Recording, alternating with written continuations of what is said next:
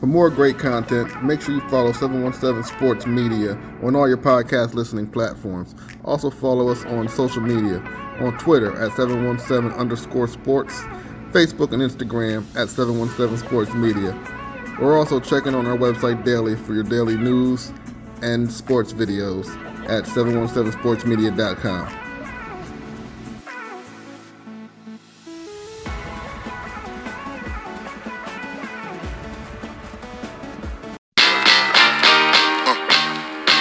Good evening, everybody. Welcome to another edition of Around the 717. I am one of your co-hosts, and Carl C.J. Frederick. Alongside me is Aaron A. Freddy Frederick, who must be feeling pretty good about his teams, except for his picks this week. How you doing, Aaron? Nice subtle jab there to start off the night. I like that. All the Philly teams won. My high school picks were terrible, but I'm still in the middle of the pack. And like I said, it's a long season. You guys are getting ahead of me right now, and I'm going to make up that difference. I'm looking forward to talking about the games and recaps from last week. You're like the Eagles' defensive line. You're overpriced and not making plays in terms of your picks. That is just ridiculous. Sorry, anything, I had to. I'm AJ Brown. You're AJ Brown? Yeah, just coming onto the scene, making plays. Due for a nice season. Oh, man. I guess I should just get over. They won, whatever. After watching Dallas last night, I do feel better the Eagles won. But anyways, that's not what we're here for. We're here to talk about some awesome high school football action this week. We have a special guest coming on in a little bit as well, Coach Aaron A. of Reading. We're excited to have him on. I've known Coach Troy for a long time. But let's recap some of the games. And, we're week 3. About a quarter of the way into the season, a lot of fun, man. We saw a lot of good ones Friday night and Saturday. Yeah, it was. There was a lot of shootouts, which is like what I love. So I other than the Penn Manor disaster, everything was really good. And there's a lot of good games, and I'm looking forward to hearing from Coach Troy. From Reading, because it sounds like we missed the nail biter. Well, obviously we weren't there, so could have been cool to see that one in person. But a lot of cool games to go over from this past week. Yeah, so let's get right into it. So let's, you mentioned on that Penn Manor dropping for the first time since 2018 to Solanco. They had a 19-7 halftime lead. They ended up dropping that game 29-26. Just tough sledding for the Comets right now. You like the effort and the response after they got smacked by LS the week before, but the blow a 2-touchdown lead as a home opponent against Solanco's got to hurt. Yeah. I can't remember a loss like that since I want to say probably around my sophomore year of high school when they came into our house and beat us like that. But like you said though, I got to give the Comets credit, man. They put up a heck of a fight, and like they came out and were They were a different team than they were a different. You're right. They were a different team than a week ago. For whatever reason, you can never figure out Penn Manor. They get intimidated by LS, but then every year because they play up to Solanco. Because for those who don't know, Solanco's been good. They've been competitive. I mean, last year was a down year, but under this coach Tony Cox, he's done a really solid job this year. And now Solanco, kudos to them, man. Fighting back, being down 2 touchdowns at halftime. And just sticking with their game plan, you look at their stats. They only threw like 5 times. That's what Solanco does. They love that triple option. Yep. And they stuck to it, and they came back. It sounds like from a couple of the writers that are at the game that Solanco was. Just a couple of turnovers that were like unforced errors. Like I know they dropped a punt right by the end zone that Penn Manor recovered and capitalized on. So it sounds. I mean, if you look at the total yardage too, Solanco did dominate the game, but much closer. And another thing is, and I was thinking about it as I saw the score changing, and I know I said it before on previous episodes, but all those seniors on Solanco, that will change a game and kind of push a comeback in a game like that. And I was thinking in my head, I'm like, as soon as I saw the game get to, I want to say like 19-14, I was thinking, this group of seniors is probably rallying the whole team, and you know, they've been there before, man. So that I'm telling you, that seniority, that can mean something in a game like that. I know Penn Manor has a good group of seniors too, so I'm not taking that away from them. But I think Solanco might do this a lot to guys, those late comebacks and stuff like that. But yeah, I mean, Solanco beats LS.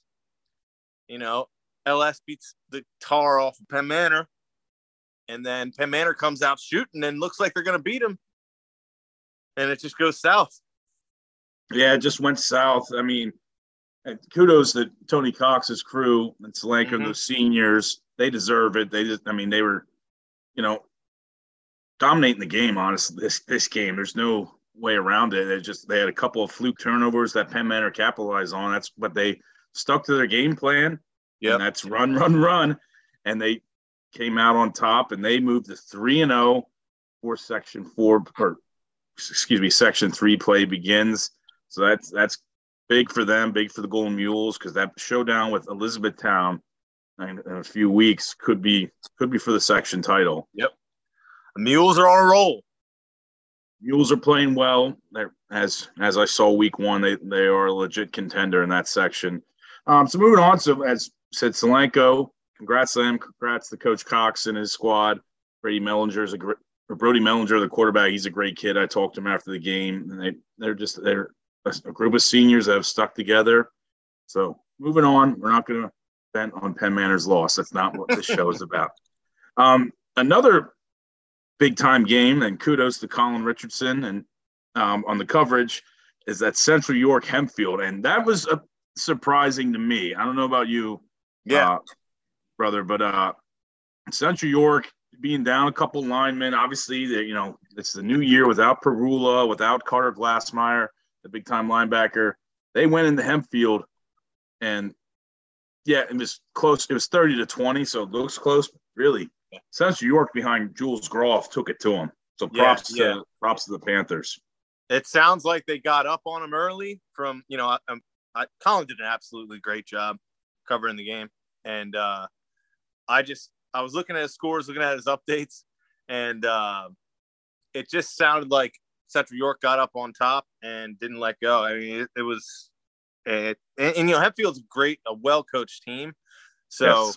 You know, when I'm watching it, I'm thinking, all right, they're going to come back in this one, but it just never really happened for them. And it's definitely a shocker to me, because I think Hempfield's still a top-tier team. And They'll bounce back from it. But, great win for Central York. Oh, I agree.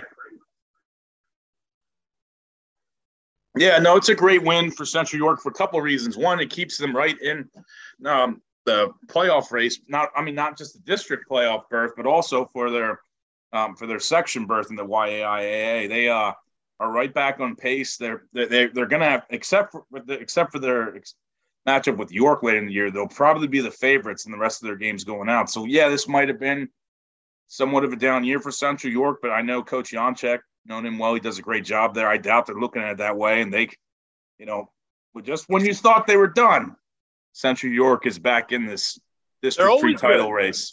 They're always good. They have been since I only know because, you know, coming from Penn Manor, we used to scrimmage them. I want to say it was our first or second scrimmage every year.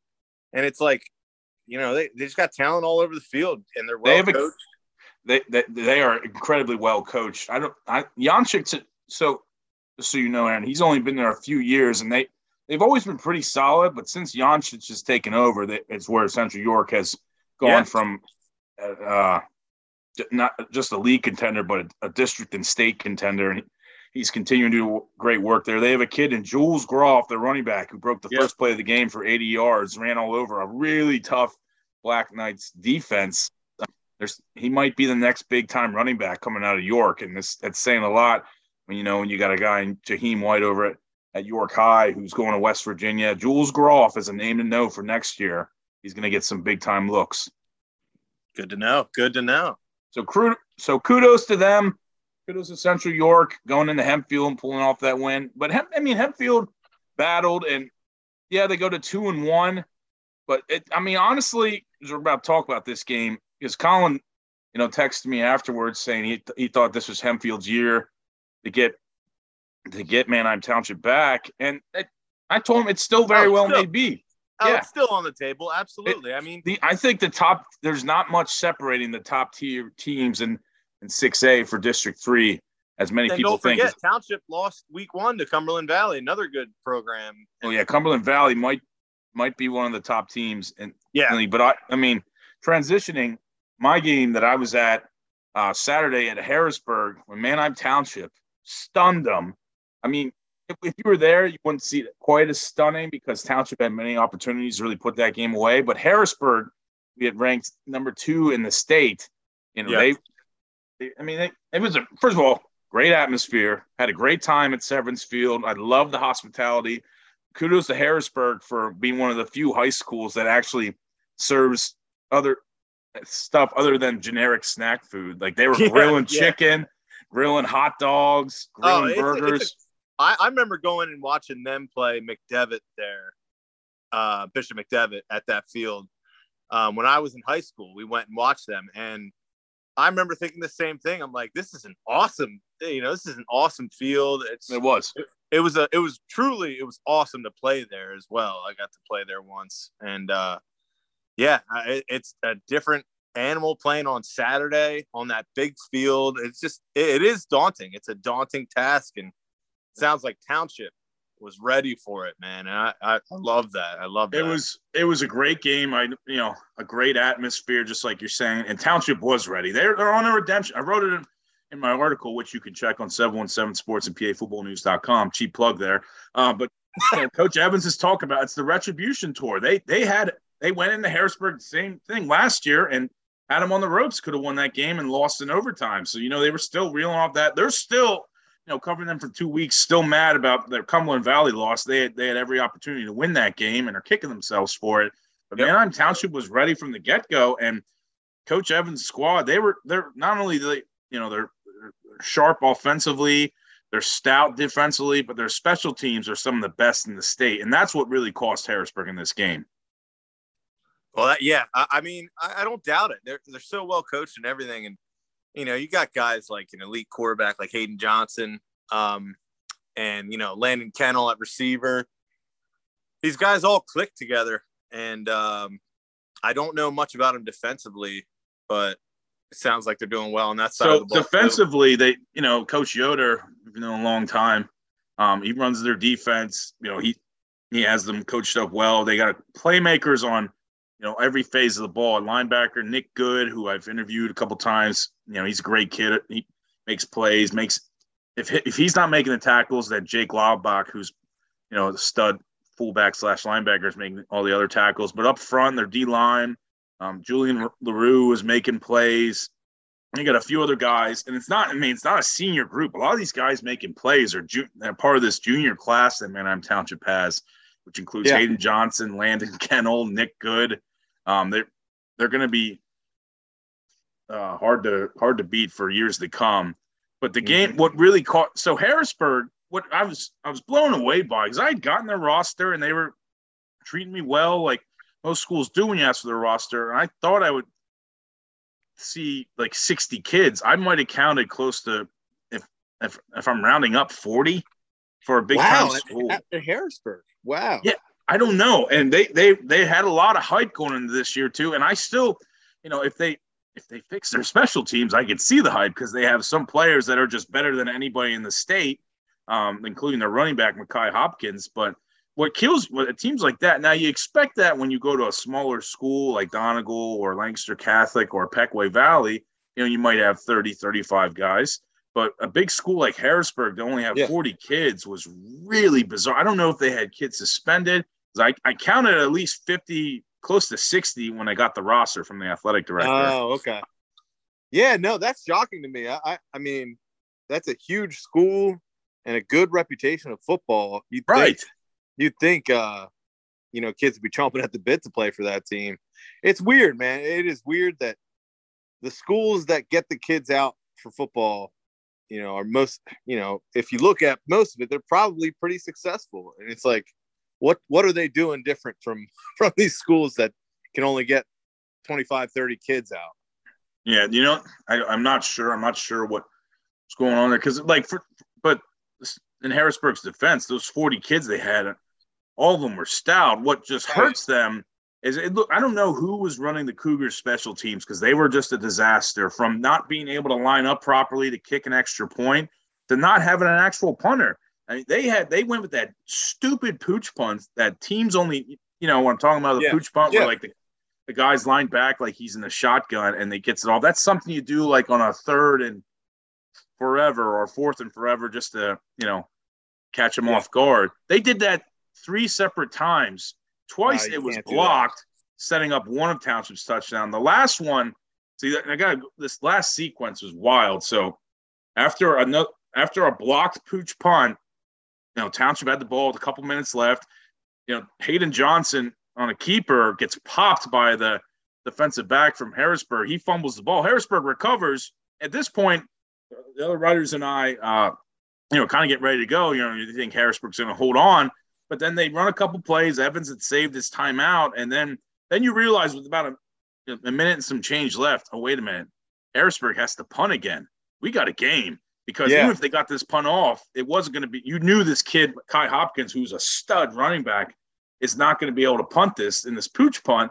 So, but what does Harrisburg do? They still do the pooch punt. Hopkins gets the punt out to about the 50-yard line. Nick Good, who's an excellent special teamer, returns to the 38, setting up setting the Blue Streaks up in prime position. And all of a sudden you're like, wait a minute, I need to pull up my computer. This game is not over yet. Yeah. I'll be honest with you. I didn't realize it ended like that. And of course, Nick Good coming up clutch with a return like that. I mean, he's such a good punt returner. He's a good, he really is. He had nearly that amount of time with, you know, did they have any timeouts left? Yeah. So at that point, they had the ball at the 38 and they had one timeout left, but you're at the 38-yard line. And when you run such a crisp offense that Coach Evans does, that's so well coached, and you have all these weapons. It only took a few plays. Like he hit Kennel caught a long pass, and Eli Rodriguez is another guy that makes a few plays. He got them in. Eli Rodriguez's catch got them inside the 5, and then with about 10 seconds left, you just need one or two plays, and Johnson found Asher Wolf, another junior, in the back of the end zone wide open for a 4-yard touchdown. So, and then, you know, there was 4 seconds left at that point. Harrisburg, you know, had tried one last Hail Mary attempt that went short. But so Harrisburg lost this game 24-20, 2 block punts, 1 long return, one Nick Good. This time, I mean, I talked about my story, but Nick Good had a kickoff return he nearly took to the house too. So that, I mean, if Harrisburg, you know, spent even maybe you'd think if they would spend maybe 20 minutes of practice each day this week, they would have a competent special teams because they don't right now. That's not me being mean. That's just reality. That was some of the worst special teams I've seen in quite some time. It sounds horrific. I mean, it is a very important part of the game, special teams. I don't think people realize that truthfully. And like, I mean, nowadays you see what these guys are doing with punts and kicks and like, they're getting better at it. You need to teach it because it'll change a game, man. Field position is everything. It looks and if like you're getting the ball at the 50 going in, I mean, with Township's offense, you're coming away with points. So, I mean, you're giving away points essentially. Looking at it. And Harrisburg, they do it like Makai Hopkins. He's a dude. He's their stud running back. He was the best player on the field, but Township did a nice job on him. Sean Lee, their quarterback, he's a dude too. You know, he had a couple of rushing touchdowns. You know, just Harrisburg just couldn't get out of their own way. I mean, and they got to revamp and regroup to play a good Carlisle team who's smarting off a – you know, they lost to York 54-47 Friday night. I didn't see that, no. Wow. Yeah, so Harrisburg's got their work cut out for them. We dropped them in the rankings. And PA Football News, they'll see that. And Township. But, you know, hats off to the Blue Streaks. I mean, as a local guy, you can really appreciate what Coach Evans has done, how the work this staff has put in, and they're not backing down. I mean, they so far, Aaron, they faced Cumberland Valley, who's going to be a powerhouse, Dallas Town, who will probably finish. They won this past week. They'll probably finish around 5-5, 6-4. Harrisburg, you know, They were ranked number 2 in the state. Now they have to go to Springford, who's probably outside of Central York, you know, one of the favorites in the YAIA Section 1. So, I mean, yeah. Township's not backing down from everybody, but they want the retribution tour. They want to take on all comers. They're serious about making a section run, a district title run, maybe even a state playoff run. I absolutely agree. Man, that schedule is crazy to start your season off with those 3 teams. And then, I don't know much about Springford, but, I'm sure they're up to the task. It seems like they always are. Right. And, ever since I played every level at Township, they do teach special teams so well. So if you're not coaching that up, they'll hurt you there. They'll hurt you in so many different ways. But I have no doubt, man. I don't have their schedule in front of me, but I'd be shocked if we saw, more than one loss on it the rest of the way. Yeah, I mean, this is what I was telling Colin too. Section 1 is playing out kind of what it has been for most years. I mean, we'll see about Cedar Crest, but it comes down to Hempfield, Manheim Township, and Wilson, a 3-dog race. I'm sticking with Manheim Township. I know Hempfield is good in that Hempfield-Manheim Township game. That'll be a fun one. If you go to those, I know you're thinking about going. So you know, you might be breaking up some fights between Hempfield and Township. I might be starting them, Siege. Well, yeah, you would because you're a little – Hey, but you forgot one very important team that's coming on here, the Red Knights, the Reading Red Knights. I was saving that. He's not quite on yet, but, we can't – it has to be mentioned. Hey, Coach, they're 2-1, man. They're 2-1 and tied for first place in Section 1. Their first year back in Section 1. And were they in Section – yeah, they were when you high school. But I think a couple years after they dropped – They went back to the Berks League until this merger happened this past offseason. So hats off to them. They had a big win over a solid Red Lion squad. Yeah, we're gonna have Coach Troy here on in a bit. It's gonna be great. Recapping, we'll talk about their win and their season and the work he's doing. But recapping a few more games. So hats off to Donegal and Matt Ober on his coverage. Donegal got a much needed victory over Palmyra. They handled them, especially in the second half. My guy, Noah Rohr, took over the game. Noah Rohr for Donegal, Aaron, he's their starting linebacker, leads the team in tackles, did last year too. He's their stud running back. He'll lead the team in touchdowns and all-purpose yards more than likely. And he kicks their field goals. He kicked the field goal Friday night. Jeez. He had a sequence. And kudos to the Obernator on the coverage. He's doing a great job. He had a sequence. He kicked a field goal, put them up 10, and pretty much put the game on ice for the Indians. And then he came the very next play, next series. He picked off a Palmyra pass and went for a house call. Yeah.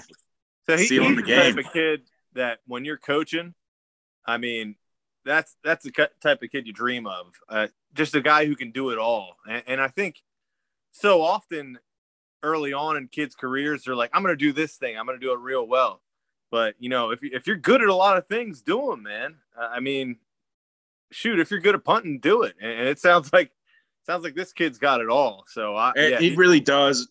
He's one of the kids. I mean, he's at a smaller school who's, he's doing what you said. He's playing every position to get himself noticed. I know Coach Rudy, shout out to Coach Rudy, his defense at a back. Bounce back this past week, so kudos to him.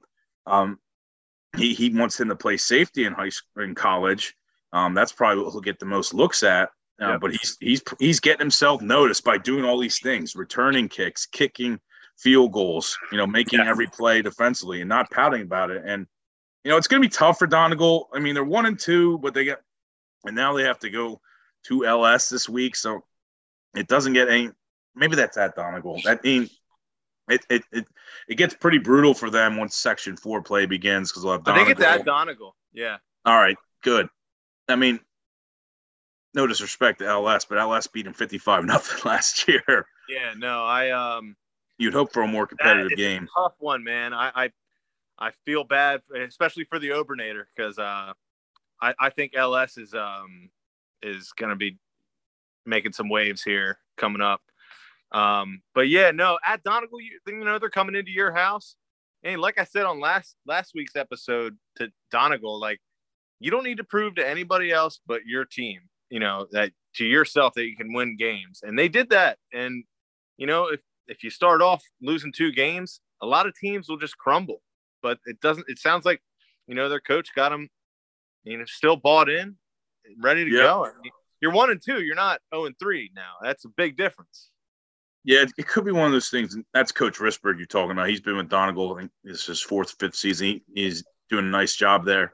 It's one of those things for Donegal, as weird as this may sound, they will have a worse record than last year, but they're a better team. Like, if that makes any sense, because they're going against so much ridiculous competition. They're not going, you know, against Lycoming every week. So they're going to, you know, have a battle on their hands from, you know, LS, Berks Catholic, Wyomissing, obviously, Elco, who looks like a legit contender. Oh, yeah. So it's going to be tough sledding for Donegal, but we're happy they got the win. Moving on to another recap, Elco goes into Columbia and knocks off the tie after losing last year. So how about Elco? Yeah, I'm very bullish on Elco. I think they're – hold on. Let me see here. Yes, I was one of the few that picked Elco. So no, I picked Elco too. Really, that one was a toss-up for me. I mean, I really like Columbia, and you know we've talked about them and raved about them, and they're coming into their own. But Elco, what 3-0 now? Elco is 3-0. They have a stud running back. And Jake Williams, who was injured last year, and shout out to Stephen McCloskey. He covered the game. He did an excellent job.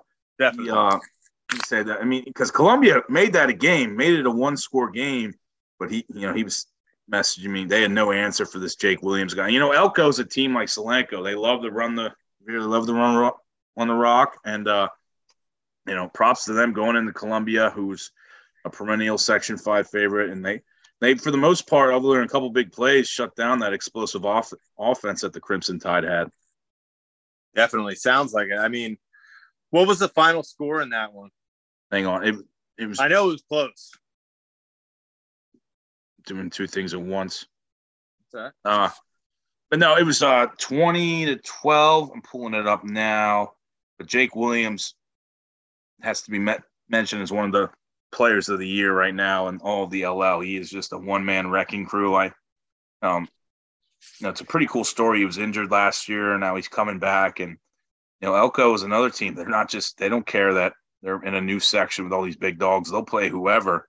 So shout out to them, and it's going to be a fun year. And Columbia, you know, it's a tough loss for them. They battled Coach Mathias. They're working hard there, and I'm sure they're kicking themselves for all the defensive errors they had in that game overall. But they're still going to be in the thick of this Section 5 race.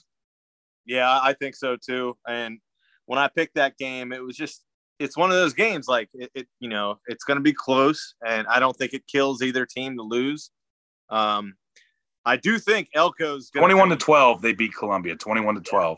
I thought it was something like that. Yeah. And, I mean, I do think this Elco team, I think they're probably going to win this week, too, against Conrad Weiser. Yeah, I think so, too. That's a Saturday night game. Saturday night? Okay. All right.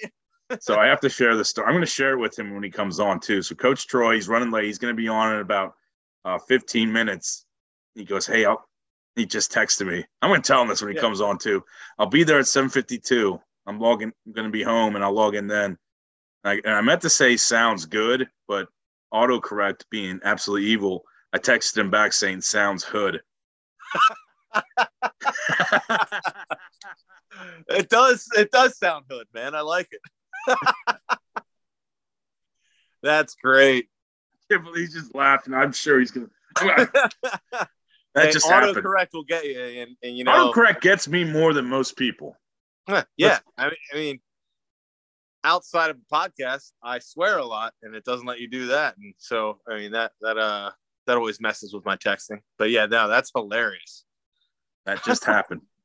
just happened right on this recording. I'm glad he's coming on. I really want to talk to him. Well, but recap. So yeah, Columbia. Now the reason I want to talk about them is they welcome Lancaster Catholic, who has that between them and Hamburg. Now you'd have to think are the favorites for Section 5, and Lancaster Catholic just stomped the crap out of Octorara Braves. Like it was 41-0 at halftime. The final score ended up 41-7. I know Coach Marino called off his dogs early in this one. He was probably already prepping for Columbia because you may not know this, Columbia and Lancaster Catholic is a bitter rivalry. Yeah, no, I did know that. Obviously, I didn't realize it was still a thing, but yeah, no, that I can see that being.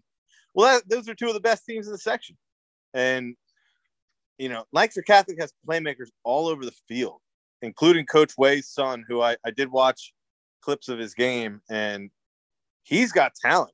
And yeah. I mean, I know we talked about it on previous episodes, but he's starting to play offensively too. I saw that. Yeah, I saw him play on offense, and you know, Lancaster Catholic, they're just that's a program with good participation. It looked like a lot of kids on their sidelines, and I mean, they thought like if you talked with Coach Way and Coach Marino, they probably wouldn't admit this, especially now. But they, you know, last year, you know, they wasn't a great group of seniors. I mean, they were just looking to get that season done. They knew this could be the year, with not only with the merger, but also with a lot of kids, including Will Cranford, Avon Parker coming back, that they could make a serious run at this. And it's paying off early. I mean, obviously that's them, you know, just really beating Dr. Rare is down a little bit. They lost a couple kids to transfers and injuries and graduation, but they're still, they had one win going into the game. Now, they're no slouches. They're not just going to roll over the rest of the year, but that Lancaster Catholic jumped on them from the gate and never let down until the third quarter.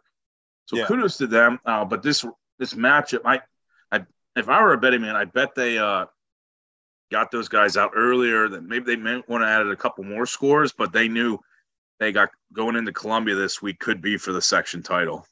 Yeah, absolutely. And I think they're both teams are up to the challenge. So I think it's going to be a good one. And I'll say this about Coach Marino, because, you know, he coached me back in the day a little bit. He's a winner. He's just a winner. Yeah. I mean, he's got a winning mentality. And that's why he's a worker. He's a grinder too, man. Yeah, he's a grinder, and he knows his stuff. I remember so I obviously wasn't an lineman, but that's who he was coaching back then. And before him, I'm not going to say who it was, but all the guys would be like, man, this guy knows so much. And he's so knowledgeable, and he's so easy. You know, he's such a, you know, they would just talk him up. And from that point on, you know, I'm not surprised that he's moved his way up, and now he's coaching a really, really good Lancaster Catholic, who's a great program and got a great history. And, you know, he just comes from that winning mentality that, you know, I know Coach Mealy instilled in him a little bit, and he's probably – and Feldman, too. I mean, he was with Feldman for the longest time even. Coach Marino, this is his third year there. He's, you know, starting to – you know, because he had to kind of pick it up from scraps after Coach Mealy left. He's building that program up. And that matchup against Columbia, I bet – I was at the one last year where Columbia won 60-41, I believe the final was. Jeez. Don't be surprised. It's one of those games. We're going to send Scott Geibel out there, the young writer. Shout out to him for covering Catholic so far this year. Like he covered their game. His article's up on the website. You know, he did a nice job. But I'm going to actually call him after this podcast and let him know. Yeah, he's got a heck of a game to go to, man. Not only that, but it's one of those games when there's so much scoring. Like when I covered it last year, anytime I covered Columbia football, I knew I wasn't getting home too late because they could score on anybody. So it's one of those games. He should not expect to be home by 10:00. Just say that. That's awesome. Yeah, I'm excited for him. Yeah, nobody's really slowed down this Lancaster Catholic passing attack with Will Cranford, keep getting his name wrong, running the helm. He's doing a nice job. 5 touchdowns in the season. over 60% completion percentage, what you're looking for. And they're really spreading it out. I mean, I'm sure there's a lot of stuff they haven't really haven't shown a ton of yet. So, I mean, now they got, Brandon Way Jr. getting some carries as well. So it could be a tough one. I think I'm going to lean Catholic in that game, to be honest with you. Yeah. If we're talking picks, I would lean Catholic. Well, that's the only one. We'll do the rest later. But I'm definitely, despite what the Crusaders think. I'm picking Catholic until I am on a Catholic crusade, and I'm with the Crusaders until they prove me wrong, which they're not doing. So I'm not getting off the train. I'm not getting off the train anytime soon. I'm enjoying myself. I'm like a big fan of the Crusaders. I should have wore purple on this podcast.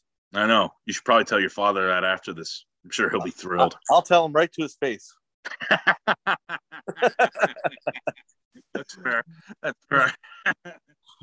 But no, they're so Lancaster Catholic. Look, we talked about it ad nauseum. They look like they're back, and that's good for the LL when Lancaster Catholic is competitive. Absolutely. And that doesn't seem to be going anytime soon with Coach Marino at the helm. Because that might be one of the best games coming up for week 4, which we're going to get into in a little bit. A couple more recaps. So we talked about Township, Harrisburg, Solanco, Penn Manor, Central York, Hempfield. We got to give a shout out to Coach Locker and Warwick, for pulling off the last second victory over the undefeated Falcons of Cedar Crest. Yeah, no, I mean, I did not see that one coming in any way at all. Coming off that close loss to Ephrata. Right.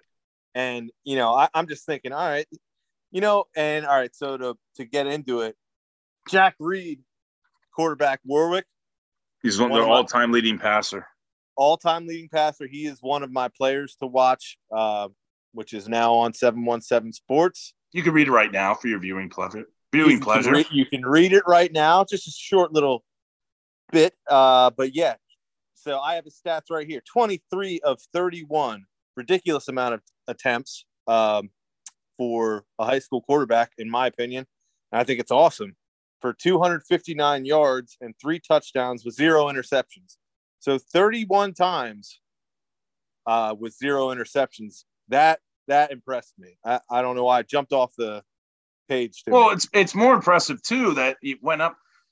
This is a Cedar Crest team that was undefeated and playing really good defense before this game and had a lead in this game too. So that's even more impressive what Reed was able to accomplish on the road, a hostile environment. And Cedar Crest, you've played there, I've played there. It's a crazy place. So that's it puts Warwick right back in the. I know it sounds silly, but when you go 0-2, you kind of think. You might turn some teams off, but that puts Warwick with that win, even though it makes them 1-2, right back into the thick of the Section 2 playoff race. Yeah, to go off that, I mean, 0-2 is one thing, but there's such a steep difference in 0-2 and 0-3, and for them to pull this one out, it just shows a little bit of a pulse that's still there with the Warwick Warriors, and I think I don't think their record shows this team. I think they're better than their record, and I wrote that in the article. They are. I mean, it's kind of how they start. If they make some waves here coming up, no, they will. They will, and I know Manheim Central is looking forward to that. They always do, and that's a heated rivalry too. I remember interviewing those Central kids, and last year, like midway through the season, the team they always look forward to is Warwick, and Warwick got them last year. It was funny. It was that same week, and Warwick ended up shocking them. But that's a heated rivalry. But no, Warwick is back in it. Coach Locker has been around. He's one of the longest tenured coaches in the LL. He's been at this a long time. He knows what he's doing. Jack Reed is an excellent quarterback. Brandon Snyder and Trevor Evans are excellent receivers. But what's not so Cedar Crest, it's a tough one for them. They really want to make waves and make a difference this year in Section 1, but also in District 3. So they. Go right back in. They couldn't hold off that dynamic passing attack of the Warriors. Yeah. And I think throwing it that many times shows how much faith. And it's great to have your quarterback and your coach on the same page. And sounds like, you know, I always just, whenever I think about this, I just think of Nick Foles going over to Doug Peterson and with the Philly play. And it's like, and he's just like, yeah, absolutely. And it just seems like they might have that kind of relationship. And it's like, trust, man, he's trusting him to go out there and throw 31 times.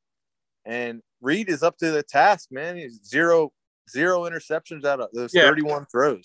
So that would have been a fun game to go to, because between him and Jay Huber, Cedar Crest quarterback, those are arguably two of the top five quarterbacks in the entire LL. So which kudos to Warwick. We're going to talk about their matchup here in a little bit. Cedar Crest, they dropped this one. They're still 2-1, still tied for first in Section 1. And they go to Penn Manor this week, who they've beaten, I believe, 9 straight times. They've beaten Penn Manor 9 straight times. At least. It might even be. My. Okay, I don't know what's been going on in my alma mater, but we don't need to vent on them. You can just we both picked Solanco last week. It didn't help them, so I'm worried about that one for the Comets. You know, it's never good coming off a loss like that, and not just a loss, the deflating loss. Absolutely, because I know they were upset going into that game, and to lose like that at the last second, and now you're going up against Cedar Crest, who, you know, was in a very close game as well and came up short. I think it could go either way, but I'm leaning Crest in that one. Let me ask you something, because you've played this game a long time. Is it better for a team like a school like Penn Manor to lose, like getting blown out, or to lose in a heartbreaking fashion? What? That's a great question. What helps you? I would say the closer game. It's never good to lose. I think at this point, and it's a great question, but I think at this point, Penn Manor needs to win at any chance. Obviously, you need to you need to notch wins on your record. Like, there's no doubt. Win at any cost. Like win at any cost. Cheat to win. Now, I think losing the big games, like getting crushed by LS, I think that kills your program a little bit. And that might sound a little harsh, but the close games, like I said, man, shootouts don't kill a team. You want to keep playing. Shootouts, you want to go to fifth quarter. You know, you want to keep playing the game. And these blowouts, you don't want to happen. You don't want to be there. You want to, move on to the next week. So I think the closer losses, hopefully Penn Manor can bounce back. Who'd you take in that? You took Cedar Crest, right? Yep. Yeah. I did too. I've lost a little faith in my Comets. There's no denying it. I think, not only they've been a disappointment offensively, but defensively, they've been a major letdown too. And I think Jay Huber is going to be licking his chops looking at that banged up defense too. Penn Manor's still not going to have Adam Dittmer, who started there for a couple years. So it doesn't get any easier for Penn Manor. No more. Got to start airing the ball out, man. Air it out. Yeah. Another quick recap. Shout, Manheim Central. I thought it was just you were their good luck charm to start the year going to that game, but they held on against fighting Cocalico squad and won by a touchdown. That's a rivalry that won't be able to stay every year. That's a pretty passionate rivalry, but well-respected, a mutual respect between both schools type of rivalry, if that makes any sense. But that won't happen every year with the merger, because obviously Cocalico's Section 4 and Manheim Central Section 2. Yeah, absolutely. No, I mean, I'm almost even about to go as far as say Central's gonna win this section. I'm not gonna guarantee it, Joe Namath style, but I think they might be getting close to being a lock for this section. I really think that seeing him in person and Zach Hahn's a leader, and he knows he runs the offense so well, and they just fly around on defense. Yeah, fly around. Yeah, Rocco Doherty is one of the best defensive players in the entire LL, and they got a running back, and Bryson Arnold is I saw that is making a name for himself, too, which is hard when you have so many superstars at a school like Manheim Central does every year. But Bryson Arnold looks like the real deal. But, yeah, I mean, and back to what you're saying. So Manheim Central, obviously, it's probably one of the favorites, but you haven't seen Exeter play yet. They stomped them in Central last year in districts. I know Central, because I asked Coach Hahn this already earlier this year, is looking forward to that game. But, you know, Exeter has dudes across the board. They have a guy in Joey Scheffler that's going to Penn State, big-time tight end. They got a couple of linemen. Yeah, so if you get a chance, you need to watch Exeter. Because they're the favorites right now. I know they're good, too. Yeah, that's why I'm not completely saying it yet. I'm just kind of throwing it out there. I'm planting the seed for I'm planting Manheim Central seed. No, but I think, that's a great matchup. I can't wait to see that one. But yeah, Central. I mean, Central over Cocalico, I think was, you know, for lack of better words, pretty set in stone. I think Central's really on a warpath right now. Yeah, looks that way. They look, you know, they look like they have the extra motivation, and they're taking on all comers. Another quick recap: Ephrata stomp goes into Lebanon. Shout out to the Mountaineers going 2-1 to start the year. I know they like to be 3-0. If you would ask them, they had every opportunity to beat Red Lion week one, but Ephrata, you know, takes care of business. Goes into Lebanon. Yeah, Lebanon's been struggling. They're still down. But, you know, Ephrata did what they had to do, and other years you couldn't say that about the Mountaineers, so good for them. Yeah, no, they're a surprising squad this year. And now with Warwick winning this week, their win over Warwick is all the more impressive in my opinion. And, yeah, definitely. I think they're being really well coached, and they got one heck of a running back in Andre Weidman. And I think he's having a good year, and I think his best stats are to come. I think he hasn't, you know, he's had great games, but I think his best. Yeah, but he's been banged up too. Admittedly, he's been banged up. He's been fighting through injuries, and you know he wants to stick it out. He knows, you know, the special thing that him and his Mountaineer teammates have been working on for years, and they have district playoffs on their mind. We're going to talk about that here in a second. So shout out to that. It was just another wild week of LL Burks football, and that was, you know, every game, you know, almost every game kind of had you on the edge of the seat. And that's what I love about the season so far. I love how it's been spread out too. I mean, obviously Friday night is generally for high school football, but, you know, with some of these schools having to play on Saturdays, it's, you know, gives me something to do, gives me something more to do. Yeah, no, I mean, I love following our, you know, obviously our Twitter account and all the score updates. If you haven't followed the 717 Sports Media account on Twitter, you need to, because it's got, I mean, they've got such good updates and all the scores, and, you know, our writers are tagging it. And there's just such a lot of information out there, and really breaking down games. And I think all the writers are doing such a great job, which is why I'm stressing this. And no, I agree. Yeah. Yeah. I mean, it's like very good coverage, and this season's very fun. Yeah, and it's very early, too. We still got a lot of football left.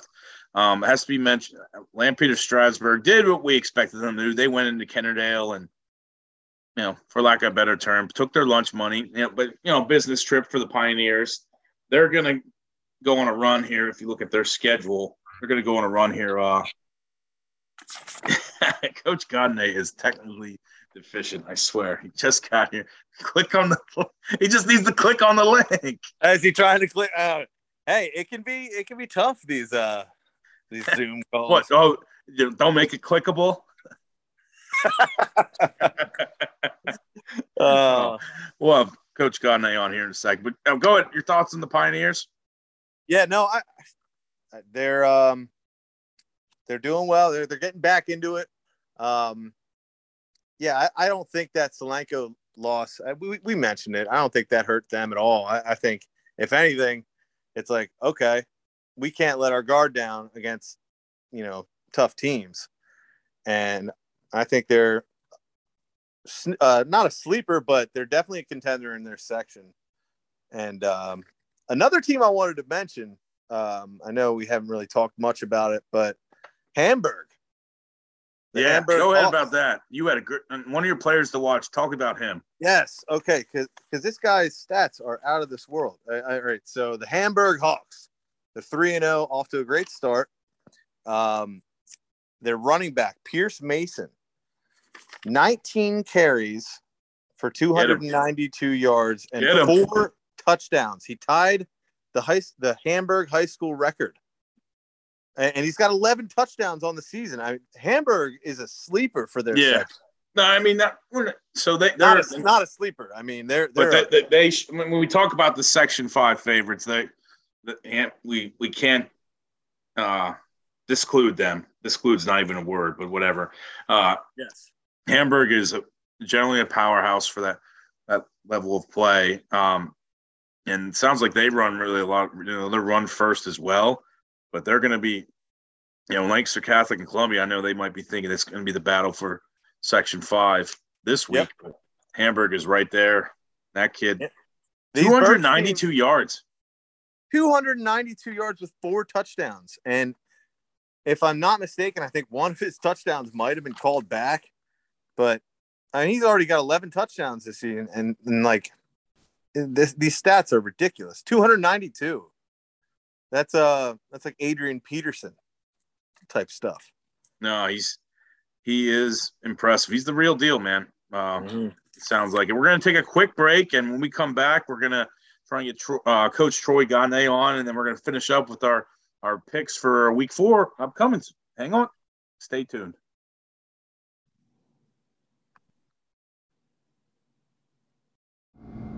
For more great content, make sure you follow 717 Sports Media on all your podcast listening platforms. Also follow us on social media, on Twitter at 717_sports, Facebook and Instagram at 717 Sports Media. We're also checking on our website daily for your daily news and sports videos at 717sportsmedia.com.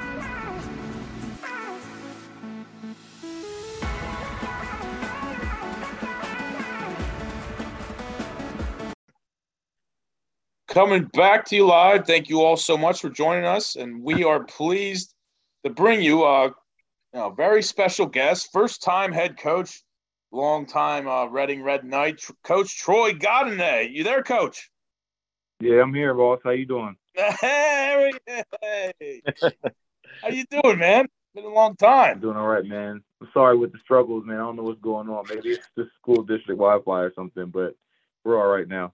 Hey, all good, Coach. It's good to talk to you again, man. We're doing a local podcast here around the 717, and I've known you for a long time, and we're just happy. It's my brother here, Aaron, who's a co-host with me, and we couldn't be more than happy for your success early on, Coach. So, congrats. I appreciate it, man. It feels good to see the kids seeing the hard work pay off a little bit, and we're just looking to build from there, man. Like, seeing the smiles on their faces and seeing some early success for them is great. That's outstanding, Coach. What and this is I know I'm gonna ask you about your quarterback here in a second. But it sounds like just watching everything, you guys have you have a lot of participation within the community. You're playing a lot of younger guys too, so it seems like you're already building that tradition back there at Reading. Yeah, we have a really, really big sophomore class. Some really athletic and strong kids. They invested into the weight room this offseason. I always knew that when it comes to Reading, it's always about relationships. You just have to be able to build relationships with these young men. And once they trust you, they'll do anything for you. It's no different than when I played there with Coach Walski. If you trust them, you're going to play for them. You'll do anything for them. And that's just pretty much what it's about. It's about building relationships, and from the youth level to the middle school level to the high school level. When kids trust you, they'll do anything for you. And I mean, the amount of time and energy that these kids are putting into the program, it's great to see because they're seeing it pay off. And the coaches, the energy that they bring on an everyday basis, the relationship that they have with the kids, the kids are truly enjoying the building process, and it's great to see. That's awesome, Coach. Hey, I want to say congratulations on your win the other night, man. And yeah, no, I wanted to ask you, because I did get a chance to watch your quarterback. I'm forgetting his last name, Amir Burdine. I was really impressed with his tape, and I saw that he plays both sides of the field. What's a guy like that bring to your team there? And yeah, if you could go on about him a little bit, because yeah, go ahead. The crazy thing about Amir is that he's the youngest senior in Reading High, so the kid should technically be a junior. He was playing varsity football at the age of 14, pretty much. You know what I mean? And when he was a freshman, and unfortunately he had to deal with some injuries last year, and we didn't have the fall with the COVID year, his sophomore year. So people are really just starting to see the talent that young man has, but we always knew what he was able to do. Unfortunately, last year he had the collarbone issue, and it was a freak accident, and things happened, but he invested himself in the weight room. He built his body up. He's a stronger kid. Just the things that he could do on the football field is special. You don't get those kids very often. He's a leader, and I think that's something that it's amazing to see, because how young he is and what he's developed in that aspect. Colleges love him on the defensive side of the ball, but I think everybody can see when the ball's in his hands, he can do some magical things. And his teammates kind of give him the nickname the Magic Man, because when things go wrong, man, he finds a way to make them right. And, did his teammates do that? Or did you do that, Coach? Did you put that nickname in, or did your teammates? I think that's a whole team statement. Honestly, like everybody came up with it. It's just that's awesome. That's awesome. But he coached the game the right way. He plays the game the right way. He loves the game. He enjoys the game. He encourages his young guys. And like you said, we're a very young team too. But like they're feeding off of his leadership, and they're seeing what it takes to be able to win. And like we are down this past game in the first half, 21-6. I think everybody thought, oh, here goes the old Reading again. They'll never come back from that. And the fact that these young guys are able to battle back and fight and find a way to win in a game like that speaks to the leadership that Amir brings to the table.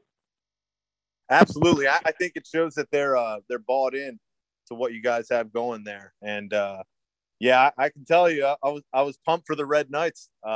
He did text me late at night. He's like, give me that Reading score. I know they won. He was texting me late. Well, Coach, so I know playing against Reading, about 10 years ago, there was always talent there, man. And they beat us our senior year. And I just remember thinking, how is this team, losing so many games? They got talent all over the field. But I'm glad that they got a good leader at the helm there. And I'm pumped for you guys going forward. Thank you, man. Yeah, Reading. It's easy, to just think about the talent that Reading has, but everybody always knows it's not about the talent; it's about the work that you put into it. Yes. And the thing that's amazing to see is just the fact that our young guys haven't been playing the game a very long time, but we surrounded them with a great coaching staff who was patient with them and pushes them the right way with a loving, tough mentality.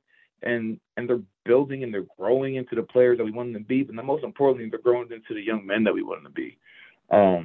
And they're looking forward to just competing and getting better every single day.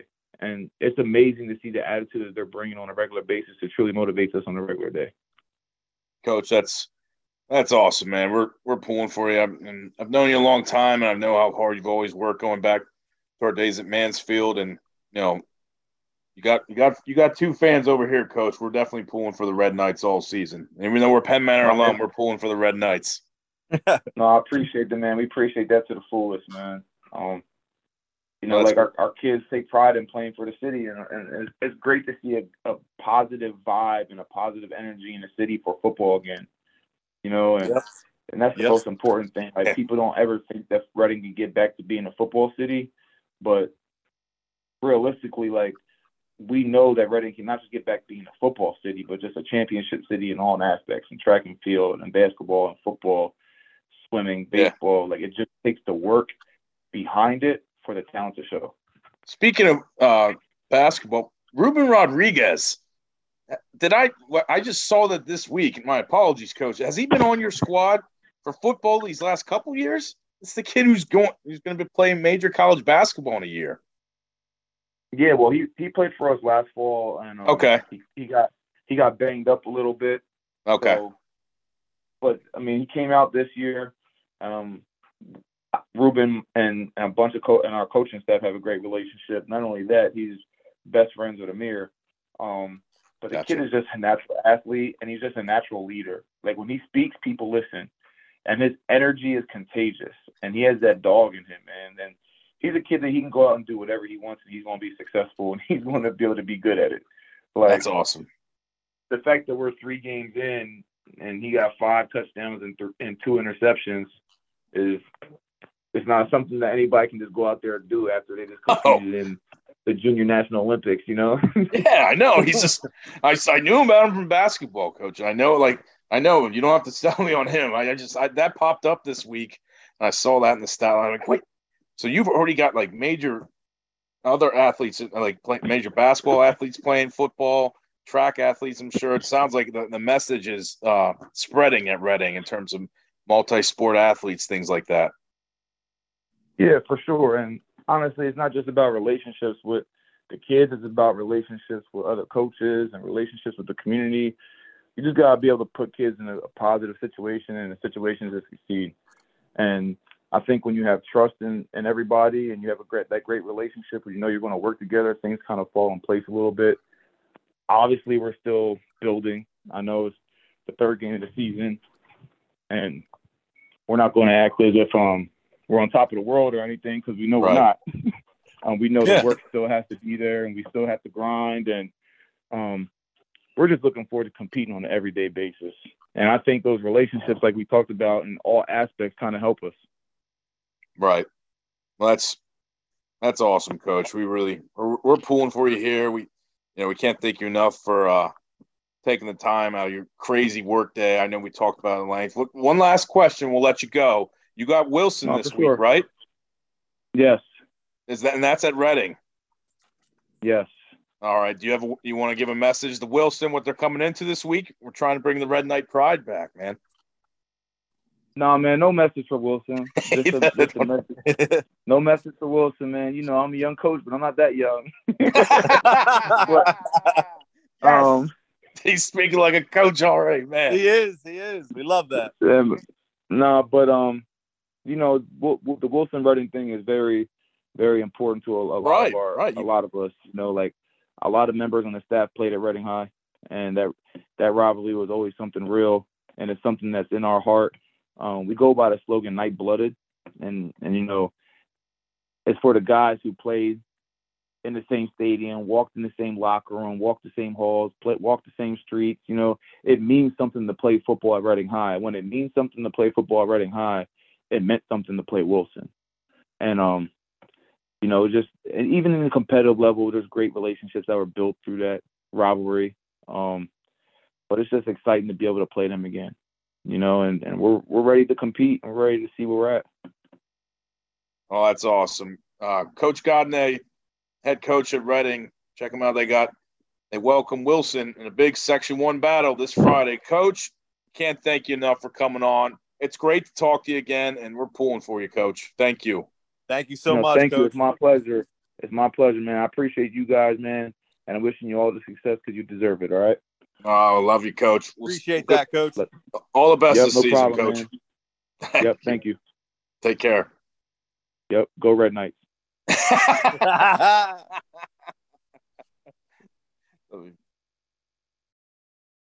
That was great.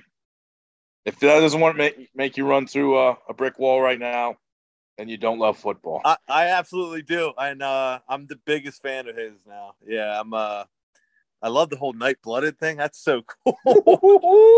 Yeah. No, they've got themselves a good one there at Reading. And what's so impressive about Coach is that he already, like, Ruben Rodriguez is one of the best basketball players, not only in the state of Pennsylvania, but the United States. He played for the under 18 Puerto Rican national team. He's out playing football for him, and he comes in and right away and just makes plays. Coach already has guys from different sports playing for him. Reading is there to stay, man. I'm telling you. That is so impressive to me. And just saying, in my outsider perspective, I'm sitting here, Reading's got a bunch of talent, but he's like, that's the one thing is it's not just having the talent. It's getting guys to put in work and and all this stuff. I was eating up everything he was saying. And if my house was made of brick, well, the outer part is, but I'd run through it right now. Oh, we got to give him, he called in too. That's, that's the type of dude Coach Troy is. He, he's, worked a full day. I'm sure that, Mondays, film correction, weightlifting, game prep, all that stuff. And he still came home and called in, so much love to him. Reading, they'll have Wilson at home this week. I'm still picking Wilson. Let's recap our picks. Let's talk about a couple games who we picked for this week, and then we'll wrap it up here. Yep. So you taking Wilson at Reading? I hate to follow it up with this pick. But yeah, I'm taking Wilson. They're just too good. But maybe it's more of a shootout than I originally thought. He's completely won me over now. And now I'm like thinking, who knows what could happen, but I know Wilson's just got such a strong offensive attack, and they're so good defensively. Always. You heard what Coach Troy said too. Wilson's so well coached. They know about this trap game because this rivalry didn't go away, even though Reading didn't play in Section 1 for the last several years. That rivalry didn't go away. You heard Coach Troy say that, but I think Reading keeps it a game for about three quarters, and Wilson pulls away too much strength up front in the fourth quarter, wins by a couple touchdowns. Their key is to get on the board early with Wilson if they want to have a chance, because I think Wilson, I promise you that school, I wonder if they've ever given up more than if they're up two touchdowns on you, it's over. Hang on. So, who'd you take in Octorera Cocalico? I took Cocalico. Yeah, all right. I was going to burn you on that one. Cocalico's winning that one. I think Cocalico is going to be hungry this week. Octorera is coming off a really bad loss. So you are downplaying Anvil Cleona. They got Hamburg. That's a sneaky good game. I know you took Hamburg because you're all about them now after the Hamburg article. So, yeah. There we go. I think they're going to win that game. I think Pierce Mason is going to have another good game. He might not go for 292 yards and four touchdowns, but he's going to run all over him, I believe. And Hamburg in a one, maybe two touchdown win. So the best game, we'll wrap it up here, is looking at this week.